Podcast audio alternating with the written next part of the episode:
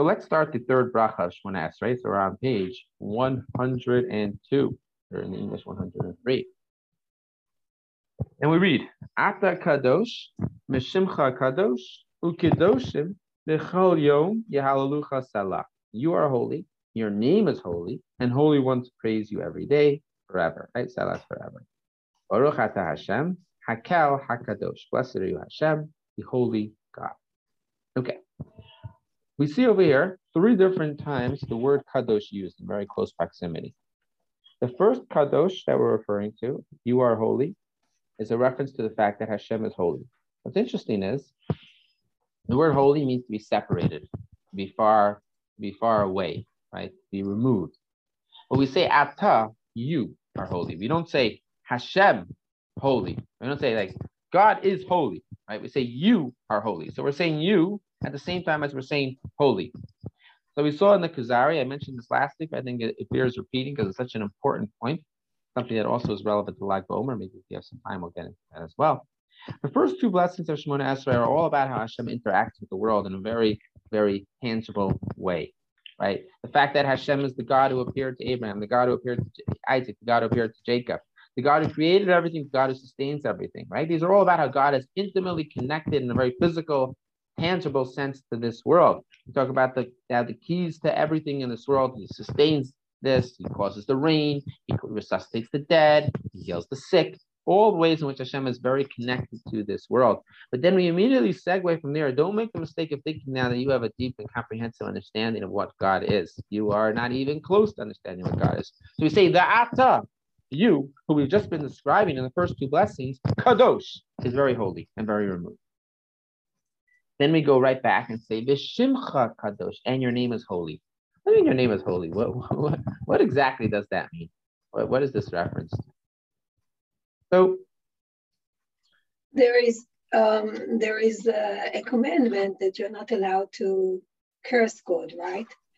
and I think it's part of uh, seven uh, commandments as well, right? So maybe that's uh, related to that. That even your name, just the sake of your name is also holy and you're not allowed to, you know, use it in vain and all these things. Okay, that's a good answer. That's a good answer also. I like that. There is an association of names with defining characteristics. Right? Where do we see this? First of all, the actual word in Hebrew for name is shem. What else is associated with those two letters? Shin mem, sham.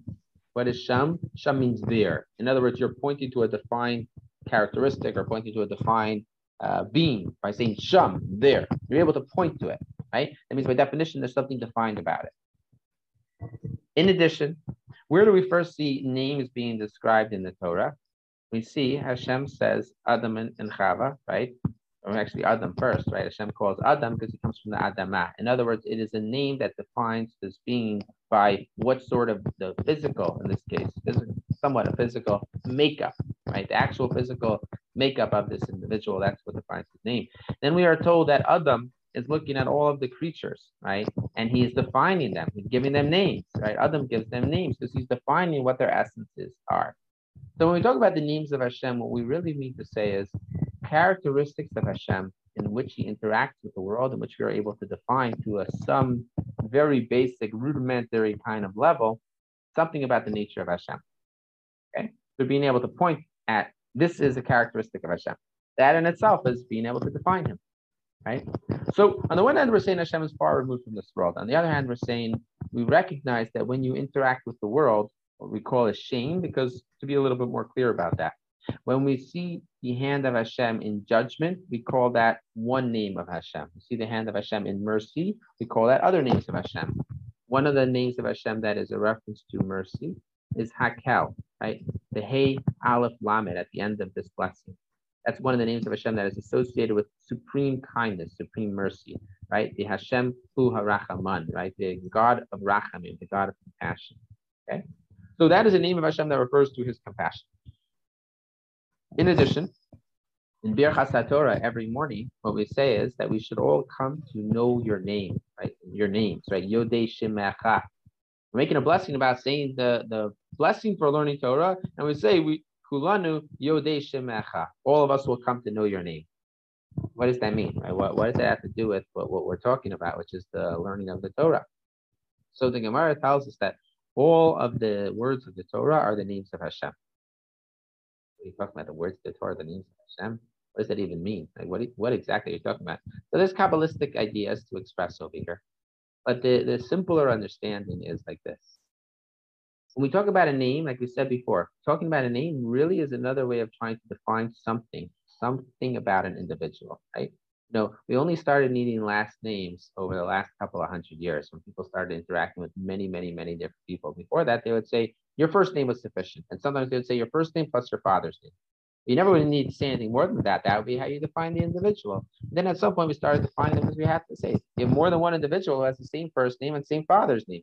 So how are you going to define them as separate? Now you started saying, well, this one's the blacksmith with that name, and this one's the silversmith with that name, right? And so on and so forth, right? So, so the, the names really define individuals and they get to something that is unique about that person.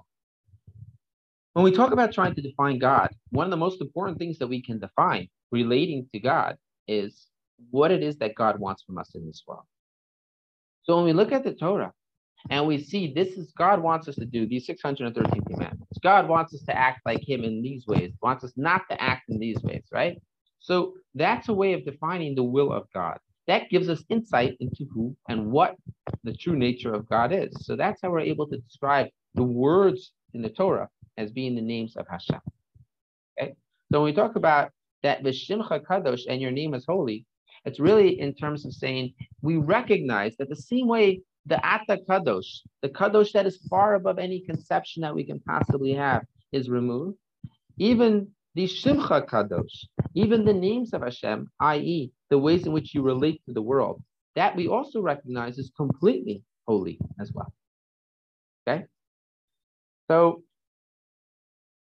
what is the third, the third kadosh? The third kadosh is ukidoshim yom. And the, the holy ones, the angels, they are able to become closer to Hashem, far closer than we're able to come. And they are also, those are those are also kadoshim. Those are also considered to be holy people. And they praise your name, right? And each and every day they praise you from now and forever. That's the third reference to Kadosh. Let's see this. Let's see this, right? So it, says over here, Kedoshim Tihyu, it says, Daber el kol adat Yisrael v'amarta aleihem, Kedoshim Tihyu, you shall be holy, ki kadosh ani Hashem Elokeichem, for I, Hashem, your God, am holy. Let me ask you something. Just because our Creator is holy, why is that a reason that we should be holy? If we don't have the capacity to be holy, what's the connection over here? In other words, God is the king. God is the king. You should be kings because I am the king. That doesn't that doesn't work out, right? So just because God has certain characteristics doesn't mean that we automatically have the same characteristics because He is our creator. So why are we saying you shall be holy because I am holy? You shall be a king as I am a king? That's not true. It doesn't always fall. It doesn't always fit, right? But the difference is that we are created in His tzelem, so we are in one aspect like Him. Exactly, exactly. So, so uh, uh is right. So the concept being like this: the reason why we need to be holy, the reason why we need to be able to remove ourselves from this world, we do have that. We we have that capacity. It's we cannot say, "Hey, listen, I'm a very physical being. You created me very physical, and that's your problem, and you gave me an impossible task." The answer is we have what is called chelek elokai mimal. We have a portion of God from on high within us, right? We have something within us that is exactly similar to God and has the capacity to remove itself from eh, the, the physical realities of this world. So the reason why we um, we finish this blessing by saying, Blessed are you, Hashem, the holy God, right? And we use this name of Hashem, Hakel Hakadosh, right? Which means the merciful God, is because what we're trying to express is that the reason why we are holy is because in your great mercy, you granted us the greatest gift possible. The greatest gift possible is not the gift of life. The greatest gift possible is the fact that we have a soul and that we can elevate ourselves over the physical. That's the greatest thing that Hashem has done, the most merciful thing that Hashem has done. So the reason why we have the capacity to be holy is because Hashem granted us that capacity by giving us a portion of Himself. Right? To me, this is a it's a crazy idea every time I hear it, every time I think about it. The idea that we have a part of God within us. Absolutely, absolutely insane. So that, that's what kadosh, that's the emphasis of this bracha is about saying Ata kadosh, shimcha kadosh, and the Holy Ones praise you every day, which typically is not a reference to, to us. But what we finish with is you are the Kal because precisely because you have granted us this capacity to engage with Kedusha as well, to become more holy as well. Um, I want to I want to go to uh, to Kedusha now, right? To the in the Chazan's repetition, right? The Kedusha that we say. Yeah, separately. Okay.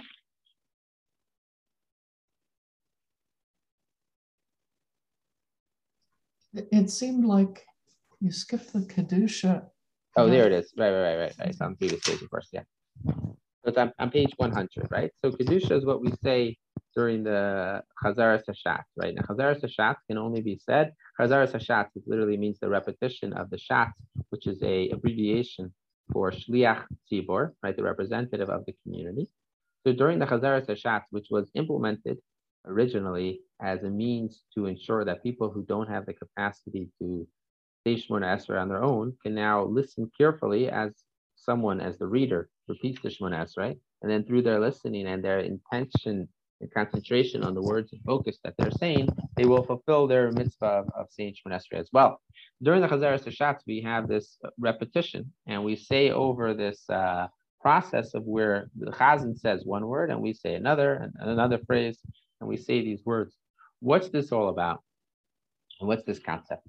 So in general, Kiddush is very holy. How do you know Kiddush is very holy? Because if you're in the middle of davening Shema, and the, you, you're you came to show a little bit late, and you're middle davening Shema, and they get up to Kedusha, you actually have to pause from Shema and, and say Kedusha.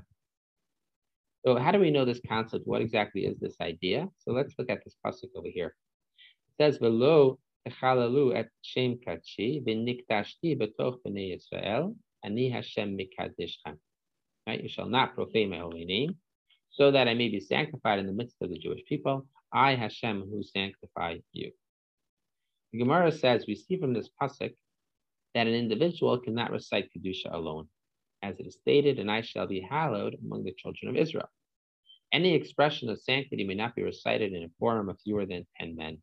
What is an expression of sanctity? We say davar kedusha. So, Barchu right, Barchu right, right after Yishtabach, or Barchu right before Ma'ariv, Kaddish, and Kedusha cannot be recited in a quorum of fewer than 10 men. So the Gemara asks, how is this inferred from that verse? Where do you see from Nikdashti Batoch B'nai Israel? How do you see 10? And how do you see 10 men? The Gemara responds, this must be understood in light of a Braita, which was taught by Ravnai, the brother of Rabbi Chiya Bar Abba. It is inferred by means of a verbal analogy, Shava, between the words among, among, betoch, betoch. Here it is written, B'niktashti betoch b'nei Israel, and there, regarding Korach's congregation, it is written, Ibadlu mitoch ha'eda hara hazot. Just as there, when we said mitoch, from amongst, it connotes 10, so to here, among, of the Binikdashti Betoch B'nai Israel connotes 10.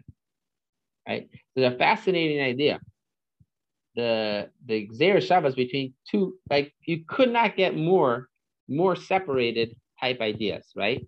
I'm gonna read you guys a second. Okay, it says in in 1621, Bamidbar 1621, like this. There's actually many men over there right? These are the they're all bringing their fire pans, right? And they're they're testing Hashem to which fire pan will Hashem end up listening to, right? Will, will Hashem turn to of the 250 or Aaron, right? So it says Vayedaber Hashem el Moshe el Aaron Lemar, and Hashem speaks to Moshe and Aaron saying, He badlu mitoch ha'eda hazos, remove yourselves from this congregation, va'achala osam karaga, and I will, you know, um, uh, swallow them up at evidence, right? Now, how do you know that that's 10? We have no reason to believe that that's 10. So how do you get to 10? Well, the answer is that it also says in one, one parsha earlier, when we're talking about the story of the Meraglim, what we say is,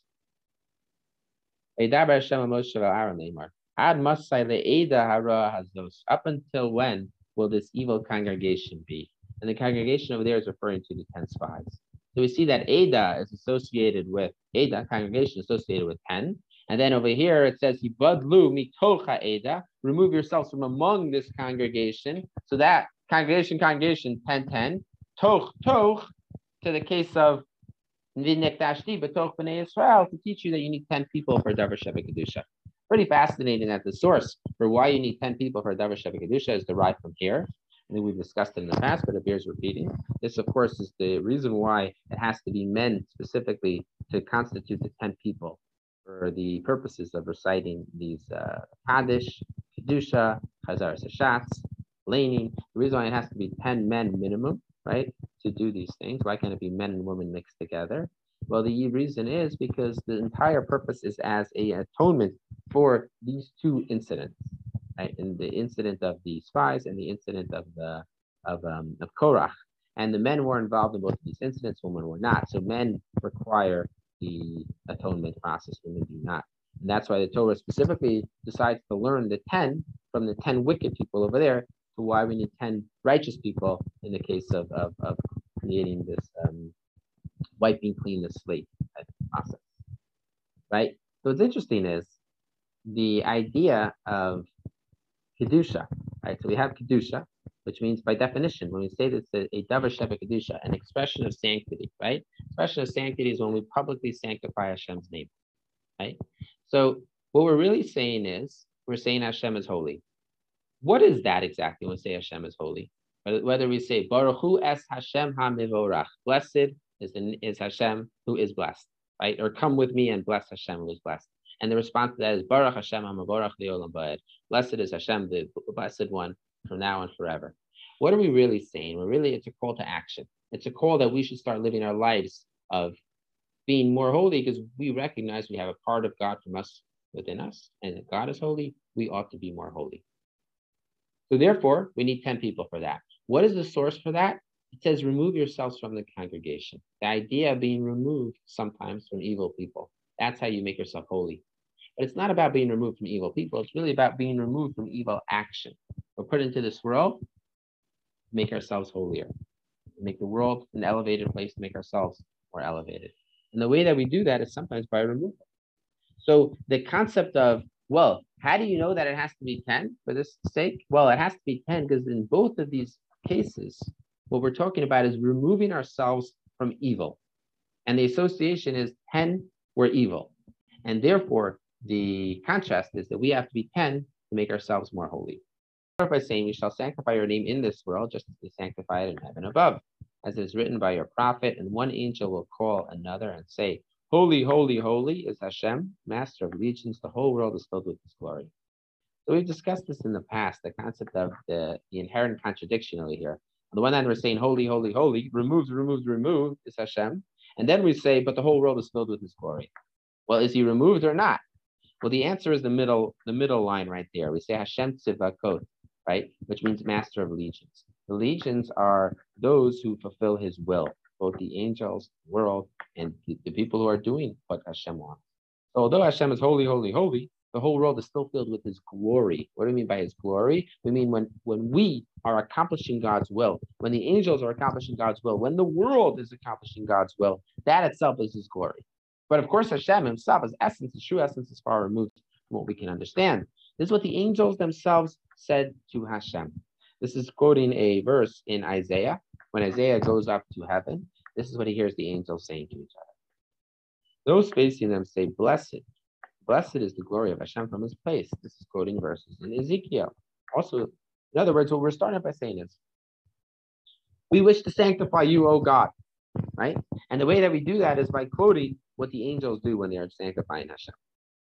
And in your holy writings, the following is written Hashem shall reign forever, your God, O Zion, from generation to generation. Hallelujah.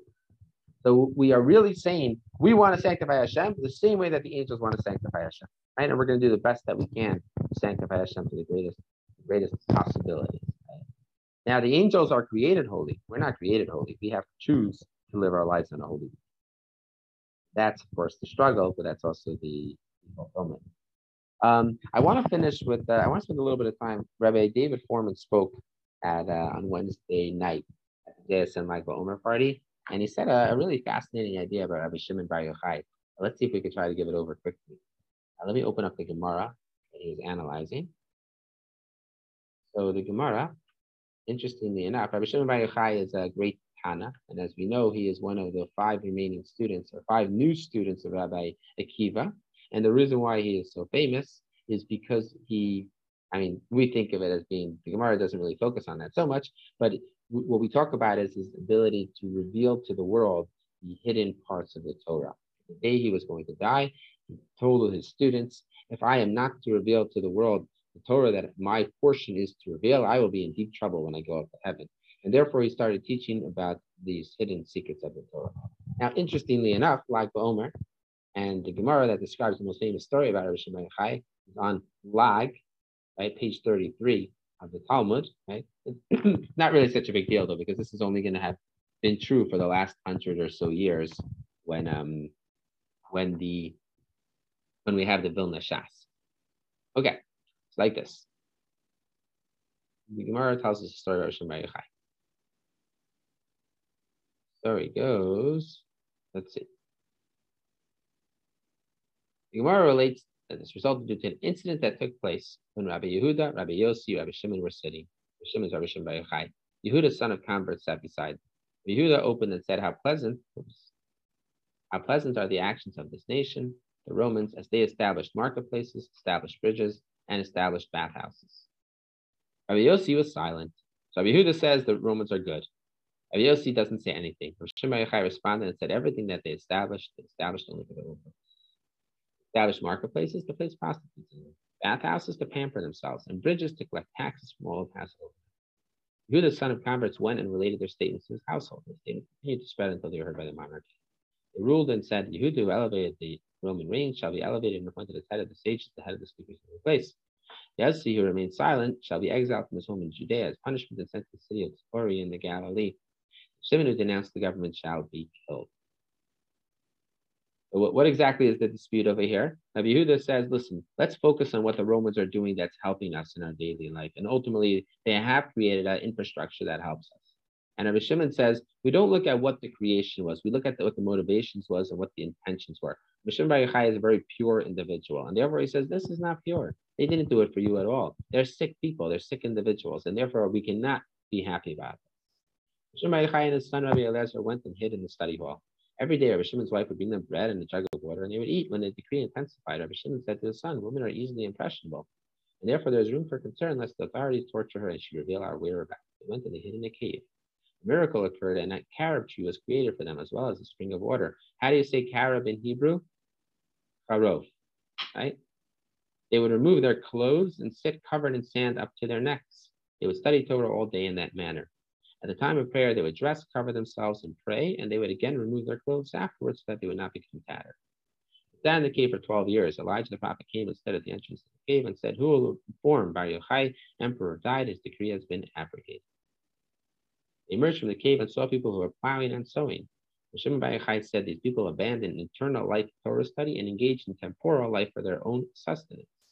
Gemara relates that every place that Shimon and his son Rabbi Elazar directed, their eyes were immediately burned. Their, directed their eyes was immediately burned. The divine verse, voice emerged and said to them, Did you emerge from the cave in order to destroy my world? Return to your cave. They again went and sat there for 12 months. They said, The judgment of the wicked in Gehenna lasts for 12 months. Surely their sin was atoned in that time. The divine voice emerged and said to them, Emerge from your cave. They emerged. Everywhere that Rabbi Elazar would strike, Rabbi Shimon would kill. Shimon said to Rabbi Elazar, My son, you and I suffice for the entire world, as the two of us are engaged in the proper study of Torah. The whole story is a very enigmatic story important to know is like this. Go through a couple of questions. Why specifically a carob tree springs, springs up to support them? Why are they in this cave for a 12 month period, 12 year period of time? They come out, they start burning everything by looking, and wherever they look, things start burning up. Right? They go back for 12 months and then they come back out. Rabbi Elazar is still burning things up wherever he looks. He's saying people are wasting their lives by focusing on physical nature of this world. They should not focus on the physical nature of this world. They can live like we did. They can live in this incredibly high plane where you can be living buried in sand and Hashem will take care of you. You'll have everything that you need. You won't even have the clothes on your back, right? You'll be literally sitting naked in sand, right? Like reminiscent of a dead body, completely negating your physicality. But you'll have a spring that will spring up next to you and take care of you. And you have a and you have a, a carob tree that will spring up that will, support you, will sustain you, right? So that's that's what's going to happen in this world if you wish. But Rabbi Eliezer still has this attitude after 12 months. Rabbi Shimon has now healing it. And Rabbi Shimon says, listen, you and I are the individuals who are going to sustain the entire world because we're living our lives in the right place. As the sun was setting on Shabbat Eve, they saw an elderly man who was holding two bundles of myrtle branches and running at twilight. He said to them, Why do you have these? He said to them, In honor of Shabbat. He said to him, And let one suffice. He answered them, One is corresponding to remember the Shabbat day to keep it holy. One is corresponding to remember the Shabbos uh, observe the Shabbos day to keep it holy, right? Zachar Yom Shabbos Kacho, Shamar Yom Shabbos Kacho. When Shimon said to his son, See beloved the mitzvahs are to Israel. The minds were put at ease and they were no longer as upset that people were not engaged in Torah study. So Rabbi Fohrman wanted to suggest like this. What is this idea that everywhere they look, their eyes are burning? What does this mean? What, what, what type of light is it that goes out from your eyes and burns up the physicality? So he wanted to say, when you think about the creation of the world, what's the first thing that Hashem created? Very first thing, light. The very first thing that Hashem created, right? But then he had to hide that light. Now, why did he have to hide that light? Because that light was so spiritual, it was on such a high spiritual plane that it would have negated any physicality that we have in this world. We no longer would have had a Yetzer Hara. We no longer would have had proper Bechira. So therefore, Hashem has to hide that light. Bar Yochai and his son come out of the cave, and they are on such a high plane that they have been elevated to the same level as, let's say, Adam Arishon. And therefore, wherever they look, they, they are spreading this fire, this light from Hashem. They're actually now, they that light is resting on them, and they actually spread it wherever they look. And once they spread it wherever they look, everything is burning, right? Because the physicality is not relevant anymore. But the heavenly voice says, go back into the cave. I didn't tell you to do that. Physicality is relevant to us. They come back out after 12 months. Rabbi Shimon Yochai is like, listen, it is what it is. Everyone else, they don't deserve to live. Everyone else is doing the wrong thing. But don't worry about burning up their property. You and I, our merit will sustain the entire world. But his son is still burning everything. They're not happy with the world, but they're coming to a grudging acceptance and reluctantly accepting what the world is all about in the nature as it exists today. But really, that fire still is there. The fire is still there. Eliezer, Eliezer his son, fire is still coming out and burning everything. What causes them to stop? They see this guy running and he has two bundles of myrtle branches. Now they get excited. How does that answer the question? Don't be engaged in the physicality. You believe that this world is all fake, this world is all fraud. Do not give up something that is lifetime, a lifetime of forever, right? For some physical pursuits in this world, you're giving up the ability to attain a spiritual happiness that cannot be compared. Your ability to create for yourself a world to come that nothing can compare to, and you're giving it up for some physical pursuits in this world, that wasn't answered up until now. They said, okay, fine, we're the only ones who are living our lives properly. But they see this man running with two myrtle branches, and now everything is good. what's the idea? What's the idea? So the first thing that Hashem created in this world was light, what's the final thing that Hashem created in this world? Final thing, final thing that Hashem created, seven days of creation. Shabbos. Right? Oh. Shabbos is described as the final thing that Hashem created. So, what's the idea of Shabbos?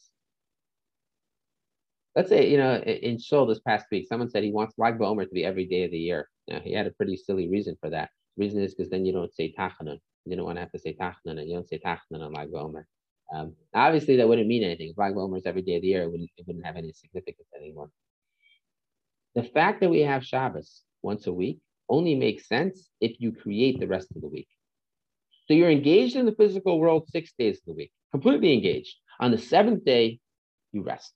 But it only makes sense to say I'm going to rest as part of the process because Hashem said, This is what I want in this world. I don't want that light to be there the whole time, that you never have any evil desire, never have an evil inclination. That I don't want. What I want is two different types of days. I want days in which you're more engaged in the physical process. And then I want one day a week to keep you engaged and keep you remembering that really the purpose of life is not about the physical creation. The purpose of life is about Torah. It's about mitzvos. It's about engaging with the godly. But that's not my, the plan is not to do that always. The plan is only to do that some of the time. So when he sees this old man who's running, the Shabbos is coming and how connected he is to Shabbos, and this might have been exactly that same man who they saw planting beforehand. But they see now that the ultimate reason why he's planting is, of course, because of how it will help him in his Shabbos observance.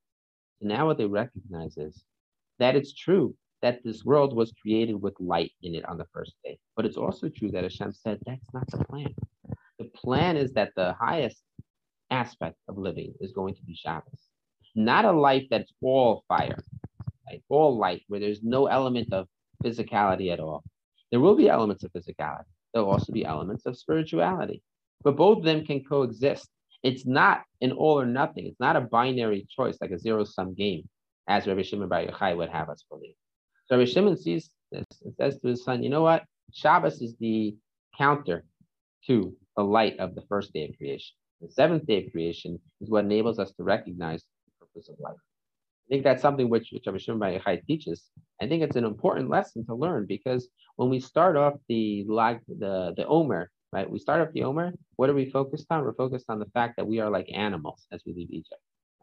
And as we continue through the Omer, we are elevating ourselves till we're prepared to receive the Torah. But there has to be this understanding that although we're going to be on a very high spiritual plane, we are still engaged with the physical world. We're still engaged with the physical world only insofar as that will help us fulfill our mission and the purpose of existence, which is to take the world and make the physical holy. So that's what Lag BaOmer is teaching us. That's what that's what Rishon Yochai, that's the message that he gives the world. But only after first coming down from that very high level is he able to recognize that the purpose in this life for most people is to be engaged in the physical world as well. Have a great Shabbos.